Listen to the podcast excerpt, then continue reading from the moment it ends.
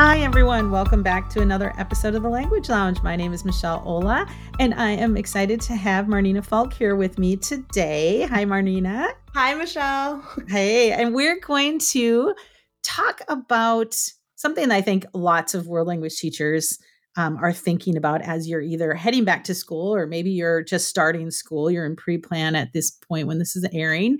And that is like starting to use the target language, right? And when do we use the target language? How much do we use? How do we use it? How are we going to get this all together? How are we going to do this? I think every teacher, however long you've been teaching, however, whatever level you teach, at some point is thinking about approaching this, right? And coming back to school and what's going to happen. So let's get started. So Marnina, let me ask you this. First of all, in your teaching experience, why don't you just explain a little bit to us, kind of tell us what some of your teaching context has been and some of your experiences that you're going to share with us today. So for the past 9 years, I was a teacher at Foreign Language Immersion and Culture Studies in Detroit Public Schools. It's a really unique school. It's one of the only public immersion schools I know that offered 4 languages from K-8 and continued in high school. Predominantly African-American school in the inner city. And we had Chinese, Japanese, French, and Spanish starting in kindergarten. I taught 5th to 8th grade Spanish. So it was like a dual immersion setting. I will say that No Child Left Behind, stresses of certain hours in the core content compounded with virtual teaching during the pandemic, I think that immersion piece was definitely, like you're saying, something we thought a lot about and wrestled with. I will say that my students left 8th grade kind of novice high to intermediate mid-high in Spanish. Okay. They all placed mostly into Spanish 3 or 4 when they left 8th grade. So they definitely reached those levels. I do think that immersion piece is definitely a big challenge when you have, as a public school, I think in private schools when they don't have the requirements of state testing in the same way, there's a little bit more flexibility in terms of the core content. But I felt very lucky. I was in a school with all these languages, all these cultures, a real stress. Most of my students go on to AP and IB and really leave high school with the seal of biliteracy, bilingual, and it's pretty awesome. That's amazing. That's wonderful. I there's all kinds of world language teachers out there right now that are pretty jealous, probably. You know, someone like me that was in my one little classroom, you know, all by myself in my school, sort of a thing. So, so that's awesome. So, why don't you tell me? So, you talked about an immersion setting both for your school and for languages, and you know, there's a lot of research, and we're not going to get into that. We'll put some things in the show notes about the benefits of that, you know, ACTFL's infamous 90%, right? And all of that stuff. And really all that means is we need to immerse students in language, right? I mean, you can argue about how much and, you know, debate and whatever, but as much as possible, right? And I would talk about, like, I was part of a district, right? Not all the schools in our district were language immersion schools, but I helped lead professional developments and write the curriculum for our district for levels 1 and 2 in multiple settings. And I think whether or not you're in an immersion school like me, that target language piece is crucial because students are not going to learn a language without having that language. You're not going to learn to ride a bike without riding a bike. Right. You can talk about that bike all day, but until you start to ride it, you're not able to do that. So I think that target language piece is really important. And I also want to stress that 90% is something to keep in mind in terms of how you set up your routines, how you think about language. It's not 100%, but that 10% is an intentional decision. And I think that's also important that the research shows it's not cut and dry, never use English, but the goal is to minimize that as much as possible. I really think that is such an important point, Marnina, because I think sometimes, I'm going to just speak for myself again, like, I would hear, and I do training with teachers, and when you hear 90%, like I start sweating and I get like nervous, my heart like tightens up because it's so daunting, especially if you're not close to that, right? If you're not real close to that, you're like, I'm, you know, then you start, your thought distortions come in. I could never do that. I don't know how to do that. Right. So like, if you focus on the 10%, that you use English and you use that, you think of, you know, intentionally be about when you choose to do that, it seems a lot less scary to me. It does. It gives you that choice. I'd also say a big thing with teachers and language teachers, this is a hard goal. Our job is difficult. Yeah. And it doesn't help you to be hard on yourself. If you have a day where you only do 50%, don't beat yourself up over it. We all have those days where our lesson just goes out the window. Kids, it's a full moon and the kids are just out of their minds and we're just surviving till dismissal and trying to do our best. And that's okay because tomorrow's another day to reset. And if right now I'm a teacher that's only really comfortable with 30 to 40, 50 to 60, whatever it is, don't try to then tomorrow do 90% because that's overwhelming, but say, hey, how can I increase it in a small increment? How can I go from 50% today to 70% by the end of the month? What could I add in the target language? What could I decrease in English and shift yourself rather than overnight changes? Because like you said, that is where I would have anxiety too, trying to shift overnight. Yeah, I think that is really important. No matter, you know, just like our students, we can't take the students we want. We take the ones we have in front of us, right? And that's the same. Where you are is where you are, right? For whatever reason, it is where you're at. And so it doesn't do any good to shoot for an aspiration that's going to be frustrating, that you're not going to be, you know, have that perseverance or whatever circumstances. Aim for that. Eventually, that's where we all want to be. 100% research shows that's where we want to be living. But you know, again, like being intentional, being kind, like where is it most effective for me to use target language? Like if I can't use it everywhere, where is it the most effective? Where is it the most important? Where am I going to get the biggest bang for my buck? And being intentional. So I think that's so important. And reflecting when I've had those days where I did an activity that I could have explained in Spanish and didn't, reflecting on, okay, if I were to redo that tomorrow, how could I have done that with target language without frustration? And really thinking through that, but not in a way of I'm a terrible teacher, I failed today, because that doesn't help anyone. That's not good for you or your students, because the sheer fact that you're even thinking about this means you are doing a good job. You are trying, and you, by virtue of trying, you're going to get there. Yeah, I love that. I think that is absolutely such a key point. You know, so I think that we've kind of talked about, I think there's a couple, there's different types of people. And, you know, it's funny because I was talking on a podcast a while back and I don't even remember who it was. Oh, I think it was Rebecca Wolf. And we were talking about kind of, she heard about this exciting concept and transitioning to, you know, proficiency from grammar base. And she just like, she was an all-in kind of person. I think Claudia Elliott might have mentioned the same thing, like all in, like immediately I am on the first day of school, I am going jumping in and I'm doing 100% target language, no matter what. There's those people. And then there's not those people. Then there's people that are going to be more gradual and more, you know, maybe intentional or thought out or have a plan or scaffold it for themselves. What kind of person are you, Marnina, as far as your target language from day one, day two, in the beginning? I think day one, I would set the expectations. Day one, I did in English. It's a lot of expectations, what to expect, especially with my fifth grade who were new to me. I didn't want to scare them off and overwhelm them. So we talked day one, why am I going to use the target language? What are the levels of proficiency? What are you going to see in my class and why? Because then on day two, when I go in with the target language, they're more responsive to it. I would always start, I learned from Bryce Hedstrom, the special person interview. So that was my first month with special person.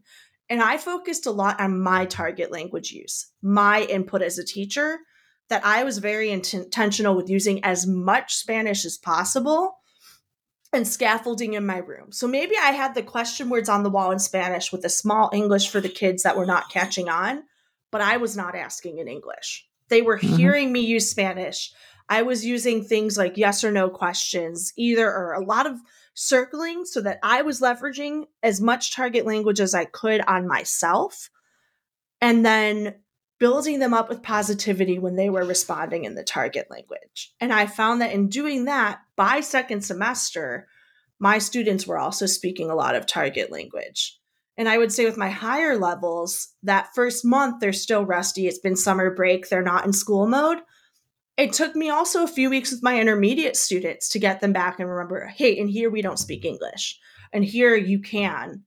And I think a lot of it also came from, at no point did I think my students would be incapable.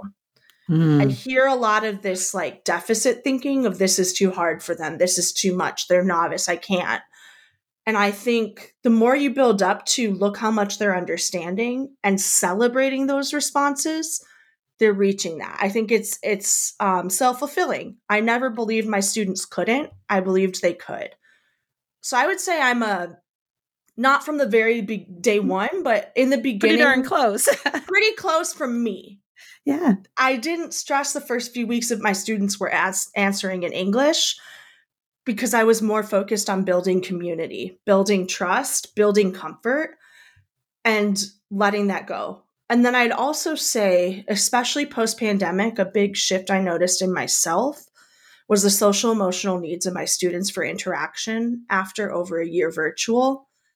I stressed less about them burning out in English, and that's something I think I would reel in more and more as we got back to our normal. Mm-hmm. But I think an advice I would have is a lot of reflection and intentionality, like we talked about. Like, if they're speaking English, why?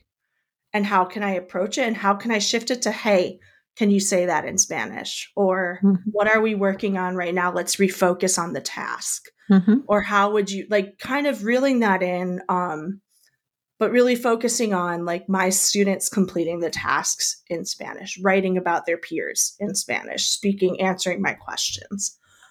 But yeah, I think it's the teacher input in my experience. And I know different people have different approaches, but me starting with myself, building those routines led to target language with my students. Yeah. And I think that's a couple of things I think are so mm-hmm. important in what you said. To some extent, all we can really control are ourselves, mm-hmm. you know, totally. I mean, we, you know, so focusing on that, you know, setting up those systems, but, and I don't want to imply that, oh, well, that's easy, because it's not, right? It's There's a lot of strategies that you mentioned that you had to, and skills that you had to kind of work with as a teacher to stay in that, because I would say all, you know, we're language teachers, whatever you're teaching, you know the language. You could walk in and start mm-hmm. speaking in the language, but that doesn't mean they're going to understand you. And that's where there's a lot of, you know, work that as a teacher, we can build up those skills, special person interviews, personalized questions and answers, you know, different sort of things to engage. You mentioned circling or questioning techniques, mm-hmm. and all of those are kind of skills that you've probably had to learn as a teacher who's providing, you know, target language, comprehensible target language, right? And so those are planned. Those are intentional. You're not just walking in a room and speaking Spanish, right? So what are some techniques that you've, you know, and some skills and some strategies that you've built up over the years that's helping you make your language comprehensible so that there is that success of the students and not the frustration? And we'll talk about some of the challenges later, but what are some of those things you mentioned, you know, special person interviews? Why don't you explain a little bit about that? So I think the number one thing that I think is important is thinking about how you set up your classroom and how you build like scaffolding and using your classroom. And I learned this, I observed a good friend who was in a very tough high school in Detroit, and just seeing how he was able to get his students speaking the target language, excited to go to school. He had posters all over the walls with key vocabulary, images, scaffolding. Even sometimes it'd be big questions in Spanish, little English for that kid that just can't let go of that. But mm-hmm. utilizing your classroom walls, I think, is the first strategy. What are you putting up there? It's great to have cultural decorations too, but I think we also need to set up our classroom for communicative success. Having key verbs on the wall, having question words, having key words you're going to be using for that unit. So when I do special person, which is I would pick 3 or 4 students a day and we'd interview them. With my novice, it would be basic questions. What's your name? What's your birthday? How old are you? What's your favorite color? With my intermediate, I would do conditionals. If you had $1 million, what would you do? And it was building community using target language. We're doing these same 10 questions every day for 2 weeks, reviewing and repeating. So I think another strategy is repetition. They need to hear content so many times for it to be solidified.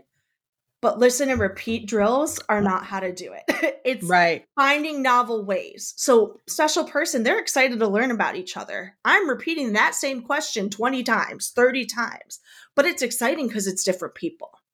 When I'm reviewing it, I do it with different activities so that we're still doing those multiple choice. I do Kahoots, thermometers. They'd have yes or no, thumbs up signs.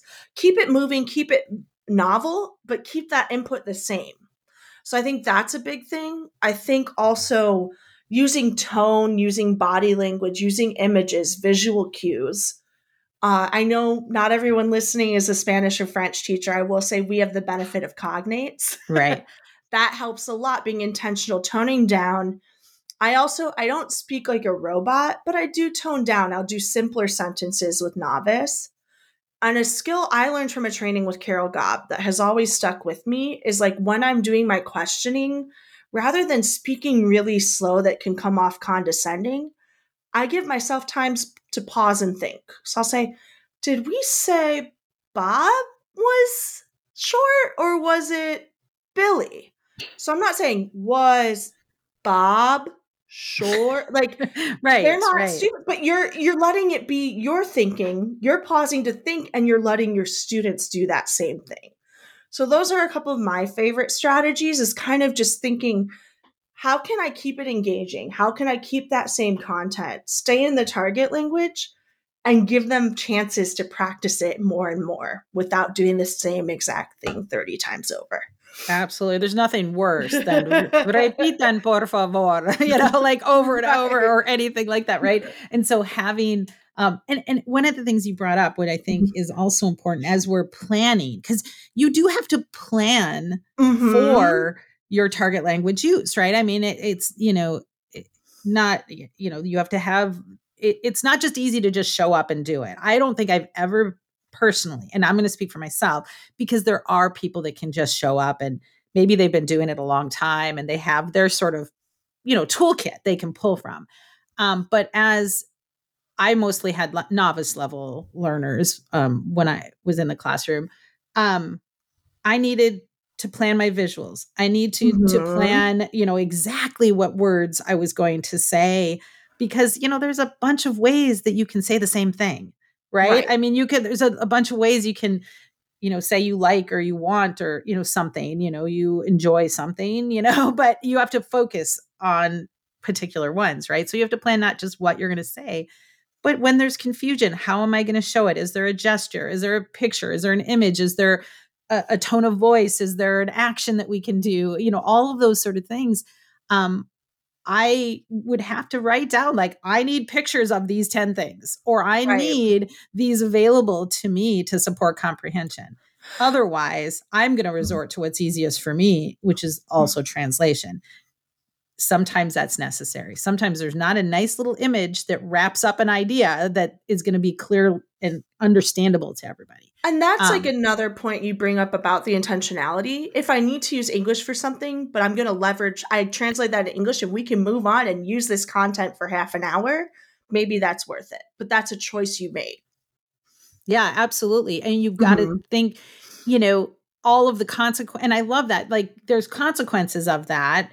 Because I've seen teachers, because, it might, and I think this is the reflection part, right? The intentionality part, because if I have to translate a bunch of things, am I giving them too much? Do we have too much vocabulary that we're talking about? Are we too far out of the line? Mm-hmm. Because if I'm translating 5-10 things in a class period, they're going to go, oh, well, if there's a word we don't know, guess what Mrs. Olah is going to do?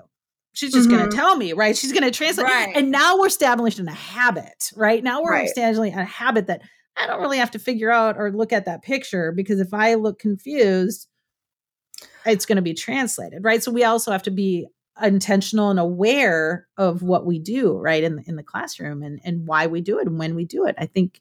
Right. And I think you brought up a good point about planning. And I also want to emphasize, when you're using the target language and using, like I used a lot of comprehensible input and repetition, it was a lot of planning to get those questions. I did 10 slides of special person with images and scaffolding.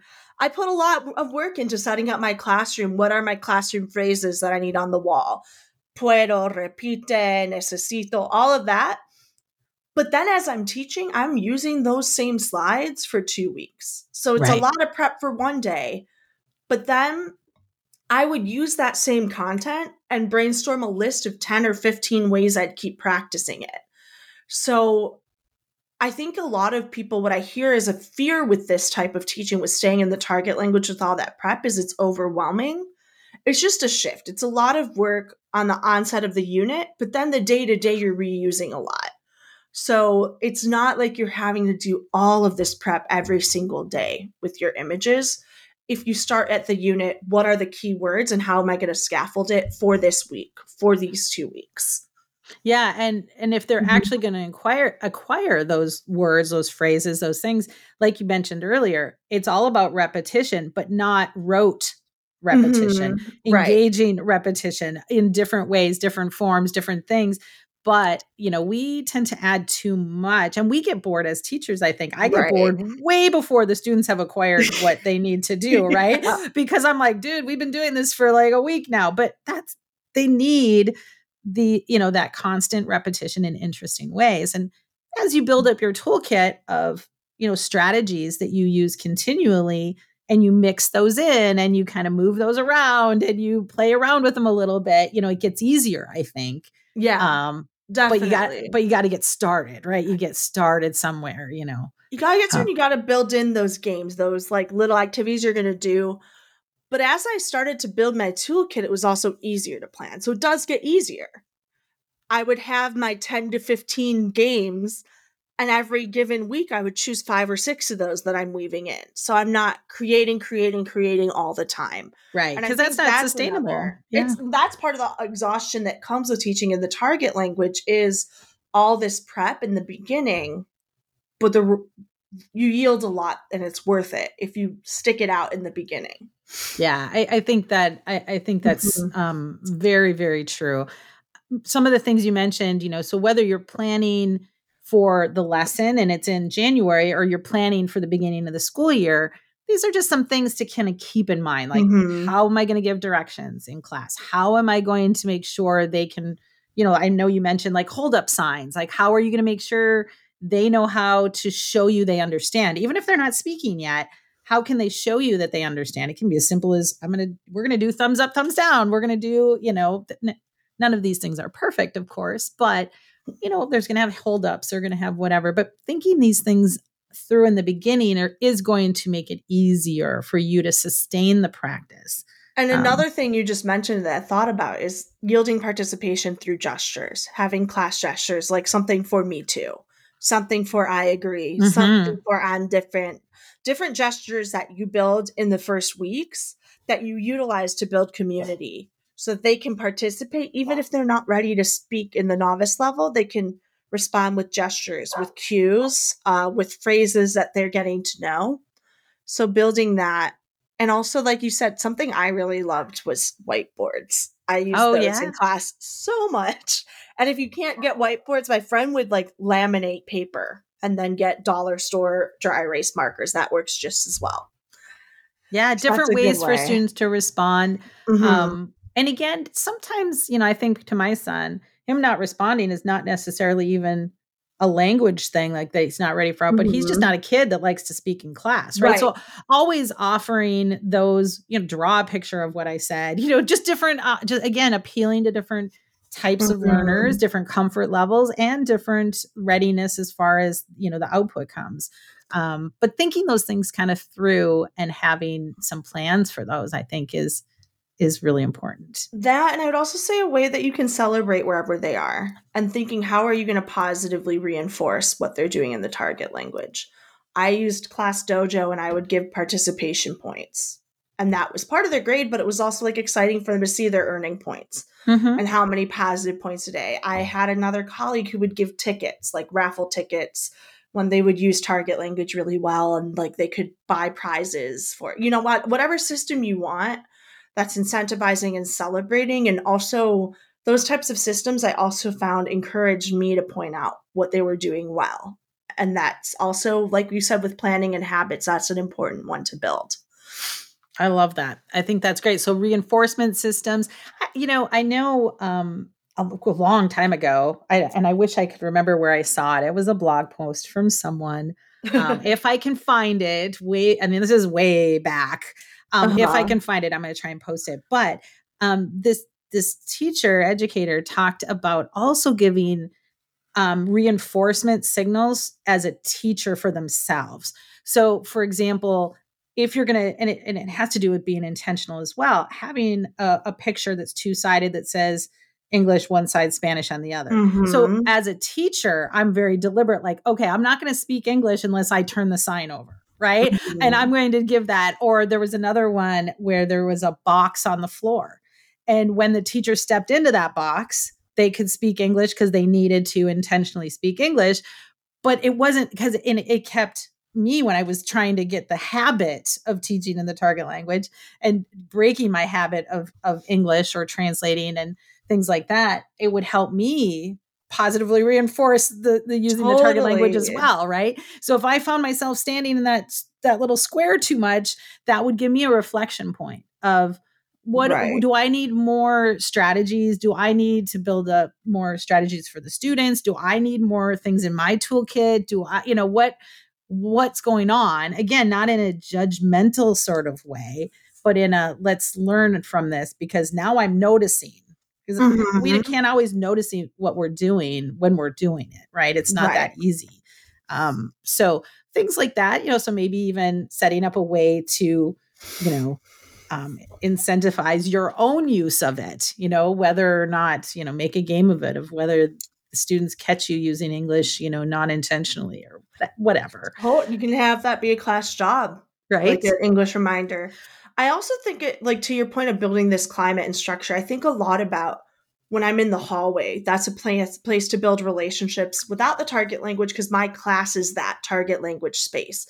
Thinking about that intentionally, also ways that I start class. I always started class with music playing and a bell work assignment that's in the target language. That is a way for them to shed whatever happened outside those doors in that English mindset. First hour, if my students get here from a tumultuous time at home, there's that clear transition. I think music is a very powerful tool for that. Whether or not they're understanding language, it puts us, okay, I'm in Spanish now. Let me get in that Spanish mindset. I think it's really important to give even 5 minutes for both you and the students to get in that mindset. However you want to start class with that, having there be some sort of target language transition when they walk in the door. I love that. I think that's mm-hmm. really great. Not only is that's establishing that space mm-hmm. as an immersion space, but it's doing it in a gentle way. Mm-hmm. I'll tell you the most exhausted I've ever been in my life was we needed to follow a student around on their schedule for a day. And so going to 8 classes, 45 minutes apart, quick lunch in between, but trying to, every teacher expecting the second you walked in the door, you were now doing X, Y, and Z, bell, that whole bell to bell and blah, blah, blah, blah. It was exhausting, right? Mentally, physically, it was exhausting. And so something like that, again, to gently transition. I love that idea. I think that's really great. Thank you. And it's a good also for me, if there's a kid I need to check in with, if there's something, I have that breath, I can take my attendance. I give them more time than they need because they also just need that moment. I'm sorry. Mm-hmm. First hour, they might just say hi to a friend and then get to work. Cool. Do that. Mm-hmm. And also if I need to talk to a student in English, I pull them in the hallway because that's leaving the classroom space we're talking. And I think I know a fear is how do I build those relationships? How do I build that community in the target language? You build community through relationships, through fun, through interaction, and engage in that way in your space. I think that's so great. So that brings us to, before we switch gears, because I do want to get to some of the challenges and some of the, mm-hmm. Like you said, they're fears. They're fears holding us back, And before we get to that, are there any other beginning of the school year, when you were in that pre-planning sort of time, Were there any other things that you did? I know you talked about setting up your physical space with making sure that you have those resources, getting all those sort of things, kind of planning activities. Is there anything else that you didn't mention already that you wanted to add? I think a big thing, like you said, like not only setting up a space, but what are some keywords I'm going to use? How am I going to explain directions? Like I would do a lot of dibuja, escribes, draw, write. Like what are the key words I need to teach that first week so they can be successful and like I don't have to constantly be explaining the same thing in English? Because I'll notice once they know those key words, they can figure out what I'm asking. I will say if I'm doing a major summative assessment, and there's a rubric, and I'm going to be sending this home. Those rubrics are in English. I need parents to also be able to understand the grades, but the simple in class, get in a line, stand up, sit down, all of that. Like I'm thinking, what are the key phrases I need? First of all, have them on the wall with images, but also building, how am I going to teach that in the first week and get them knowing that? I think that comes into the target language scaffolding. And I also think planning activities to build community. For me, that was planning a special person unit. For someone else, there might be a different way you do that, but building that into the beginning, getting to know you with Spanish and your morning routine. I know a lot of teachers do the calendar talk or weather talking, sharing, how are you going to write the date on the board? How are you going to review the days of the week, the day, all of that has your setup and a structure. Another thing I think about is how am I going to capture this information if a student's absent? So how am I going to post class notes or whatever they might need to refer back to? Because with the target language, you also have to account for the people that aren't there. And I learned with the pandemic when kids were in, quarantine for 2 weeks at a time, I had to really improve that. And also like it puts more ownership on them. If you're absent, this is where to look for what you missed. This is how to get the information. Once you've looked there, then come ask me questions, but start with you. Because when you get to college or a job, your boss isn't chasing you to remind you of what you missed. So I think that's another planning piece when you're using target language. Sometimes you might need a quick class notes or phrases that we talked about today if you were absent. Yeah. I think that's wonderful. And there was another thing that touched on that. Like you mentioned, the special person interview or those sort of beginning of the school year activities. A lot of times, that is encouraged in all of their content area classes to get to know you and, and do that sort of thing. What I love about our language classroom is that we can tie it to the content. So we can do a find two truths and a lie, and we can just give them 3 target vocabulary words of adjectives. Are you honest, dishonest, or whatever? I don't know, whatever it might be. And very simple ways to both build community and to start building some. So do you prefer to draw or write? If you're doing, your right. two keywords, right? I can tell the truth, or I can lie, or find somebody or whatever it might be. So a lot of those like Kagan strategies, team building strategies, I think sometimes we forget that we can't do those necessarily in the huge 5-10-step Kagan process, but we can, or with the content that is in the regular classroom, but we can find ways, if we think hard, of how we can bring those team building things in the target language as much as possible. And that also means that we're the content area that gets to start with our content from the first month.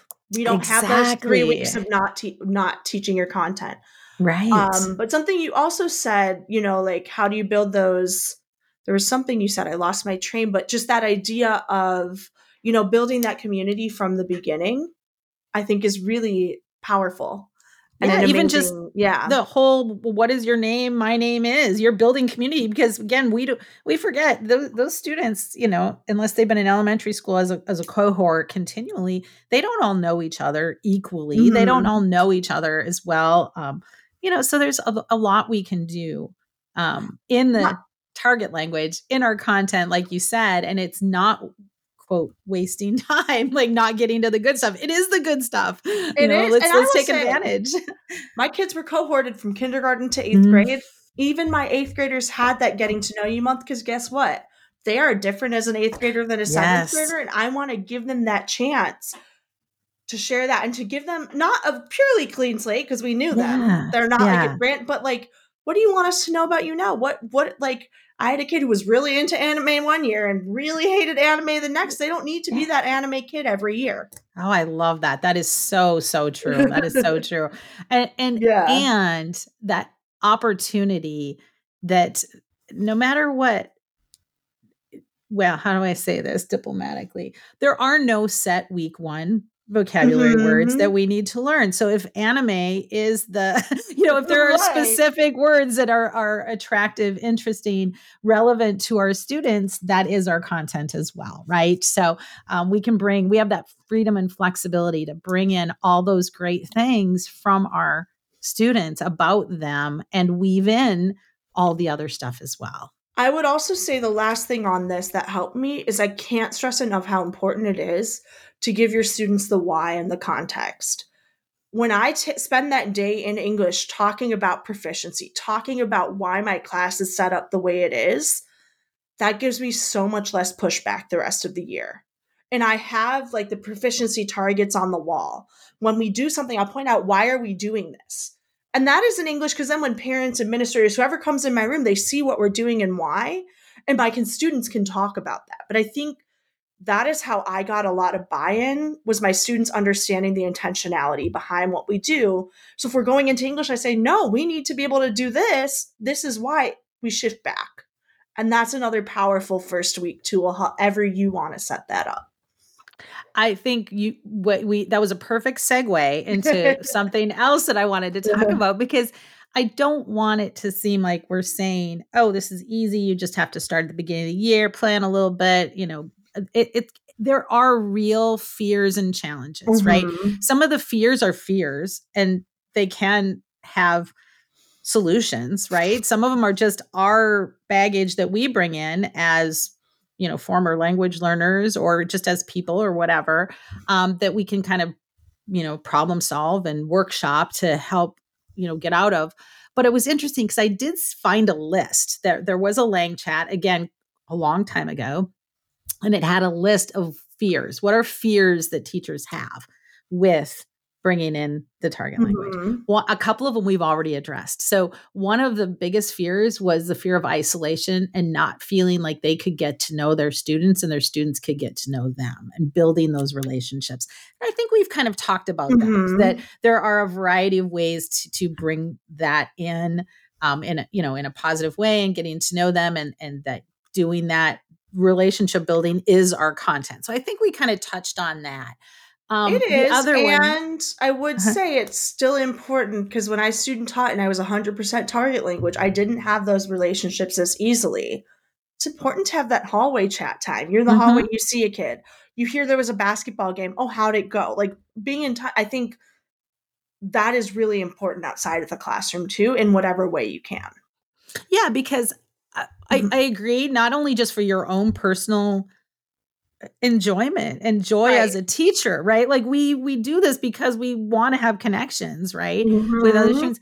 But also if you aren't able to make those connections with students, you also can't adapt your curriculum to bring in their ideas, right? If you don't know that Johnny plays basketball, you might not bring in that to your curriculum like you could, you know, otherwise, right? So there are, again, intentionality. If that's your intentional building those sort of relationships outside and then bringing them in, it's gonna be even more powerful, because now when you say, you know, in the target language, Johnny had a game last night and he scored 8 points or whatever in the target language. Now you're like compounding those relationships, in my opinion, because it becomes your content, right? And that's why I also did a beginning of the year survey in English where they could tell me a lot about them. And I had that stack of paper. If I'm doing a story or something, what is Johnny? Oh, he likes basketball. I'm going to integrate whatever that is. So that's another way of getting around that.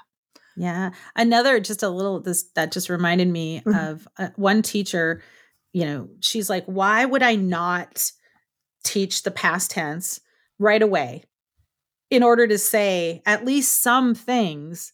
Because that's how you can bring in those relationships. Like, so-and-so went to the movies last night. Did you go to the game, or whatever like that? So she would intentionally bring in some target structures. Again, they're very simple ones, not all the grammar, not all the rules, not all the charts, but in a way so that she could make sure she felt like she was building that community, with what they are doing, what they did in the past and what they're going to do. So you can, again, we have a lot of freedom that we don't always use as far as language, as long as it's intentional and structured and bringing it in, right? Yes. And none of those like talking about the weekend or about yesterday, that's still using target language and teaching our language. That is not time wasted. We have a lot more freedom than other content because of that. Exactly. I think that's a really good point. So another one that you started to bring up that I wanted to kind of, and you addressed part of it, but I want to see if there's more, and that is fear of resistance. And resistance can mean resistance from the students. It can be resistance from parents. It can be resistance from admin. It can be resistance from other teachers. So what are some ways, or have you experienced or know about, or try and mitigate some of those, that fear of resistance from outside parties? So I think fear of resistance from students, in my experience, I can only speak to that, often comes from an insecurity on their end. They're resistant to speaking the target language because they're afraid of making a mistake. They're afraid of looking stupid. They're afraid, whatever. They've got fear. Right. So like making it a safe space. I make mistakes and I'm intentional about being, oops, I'm sorry. Whoops. Ha, it's fine. Move on. I also tell them, like, you're not going to learn without making mistakes. And if you spoke perfectly, you would be the teacher, not me. So let's just get rid of this. Like, if they apologize, why are you sorry? Thank you for giving a learning moment. I think that making it a safe space, if a student's really resistant, having that one-on-one conversation with them, something more is usually going on. So I think that fear of resistance within yourself or your department, I think also can relate to this is really hard. This is overwhelming. This is a shift, a lot of anxiety. And that's why I started by saying, meet yourself where you are. Don't go to night and day change, and do a slow shift to make it less overwhelming. Our jobs are overwhelming enough. We don't need to get in our own ways and make it compounded and unimaginably difficult. I think that from the outside, from parents or administrators, I think showing the proficiency levels and the ACTFL framework gives you the why and shows that's how we do this and this is why. And I talked a lot about data with my parents. Like after a few years, I talked about like, these are my high school test scores. And ever since I started in the target language, you'll see how much they're increasing. So there's that. I think the framework and the standards. And like, I think that we're in a data-driven world. We're in state test scores determine the quality of a school. So if we can talk about the standards, if we can talk about the research-based framework that we're required to utilize, it's kind of hard to push back or argue against that. Well, it is. It is extremely. I'll never forget one time I had an administrator come in and said, I'd like you to make sure you do it in English because myself and other students don't know Spanish. And I frankly just had to say, so these are the standards and the expectations of my field are this. Are you telling me to go against the standards and the professional conduct of my profession? He's like, no. So I'm like, right. Okay. So let's talk about it a little bit more, right? Let's say the why, and a little humor goes a long ways. Like I grew up learning language a certain way. Many of the people that are resisting because they learned it a certain way. So their expectation is a certain way. Right. And so resetting their expectation, like, that was how I learned it, but I'm a language geek. So it worked for me, but 95% of my class don't know any Spanish because it didn't work for them necessarily. That's where it comes. Like if I have an administrator observing me, I always pull them aside, explain what we're doing and why. Mm-hmm. They see on the wall the proficiency levels and the ACTFL best practices. And I think with parents, like on curriculum night, I always do a mini like target language demo and then show them. And we talk about like, I was just saying, what's your name? And are you happy or sad? It's a 30-second thing. What did I do that helped you understand and produce? And look how much you learned in that short time. That's what it feels like being in my classroom. Yeah, that is a powerful strategy. Mm-hmm. I used to bribe my students to bring their parents to the night. Cause I'd say, remember what I did to you on the first day and how we did that. And I didn't speak any Spanish for that short chunk. And you guys figured out, and they're like, yeah, I remember that. Cause we'd always have it like our that night was maybe a month after. And I'm like, well, I'm going to do that to your parents. And they'd be like, oh yeah, really? I'm like, exactly the same, just shorter. And they'd be like, okay. And so they're bringing their parents and their parents are doing what they did. And, and at that point, the kids would always come with the parents. And so they're like, see that, but they also had a real sense of like pride, like, a month ago, I understood that a month ago, and boy, I knew way more than that now, So again, those positive sort of interactions that they can experience. I think that goes a long ways. There's always going to be some just oppositional, resistant people out there in the world, but we can't let ourselves get, derailed, because of that. To your point, you're not going to make everyone happy.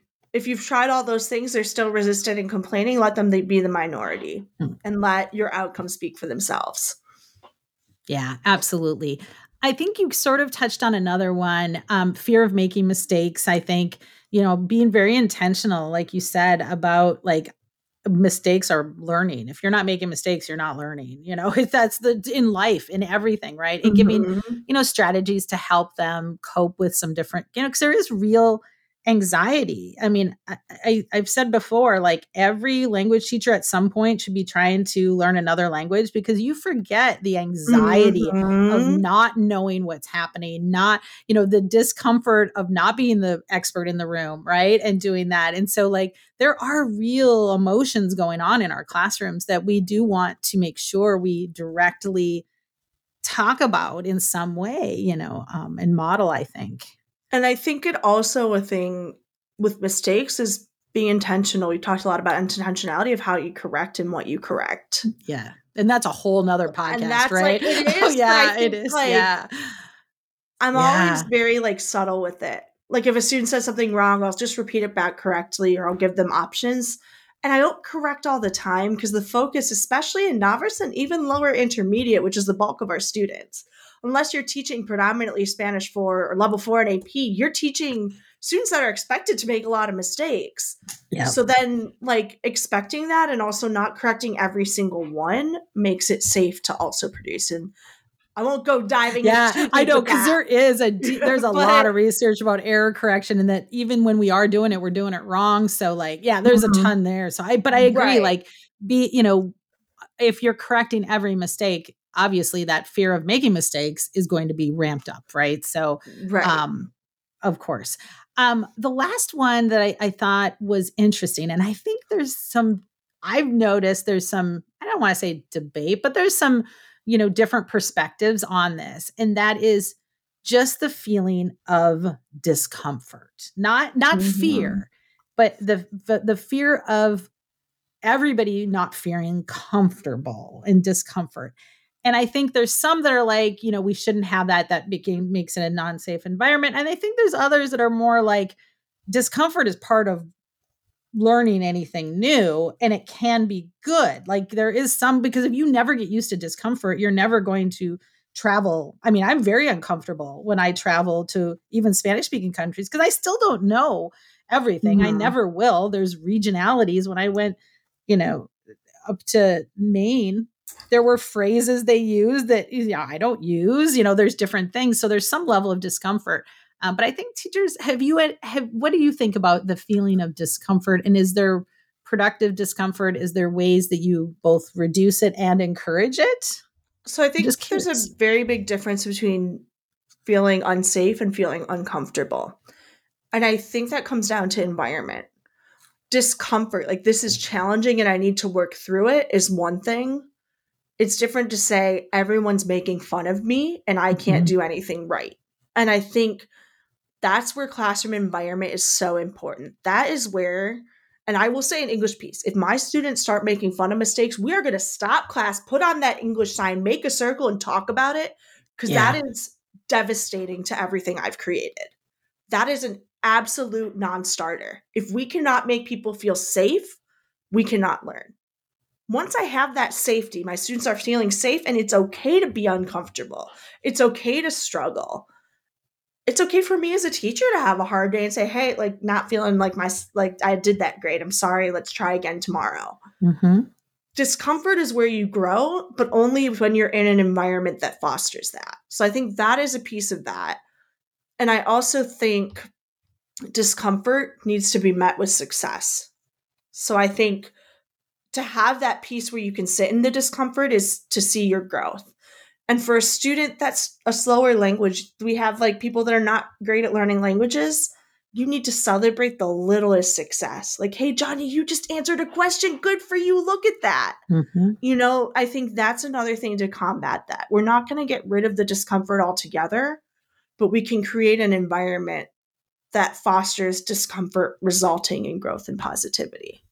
I think that's the perfect way to explain that. And I also think while you were saying that, something that I hadn't considered is that one person's discomfort could be another person not feeling safe. And so, like we all have our own emotional things and our own things that we bring in there as well. And so, you know, that's part of it as well. But I like that distinction. And again, I think that is really, you know, really an intentional and an important way to kind of address that. And like, you have to watch those signals in your students, because a student that goes from uncomfortable to unsafe is going to go to fight or flight. Mm-hmm. And I've seen a lot of fights and a lot of flights. Yeah. And that is where you need to, like, that is a like discomfort. And I always look at that. I know it's challenging. Thank you for staying with me.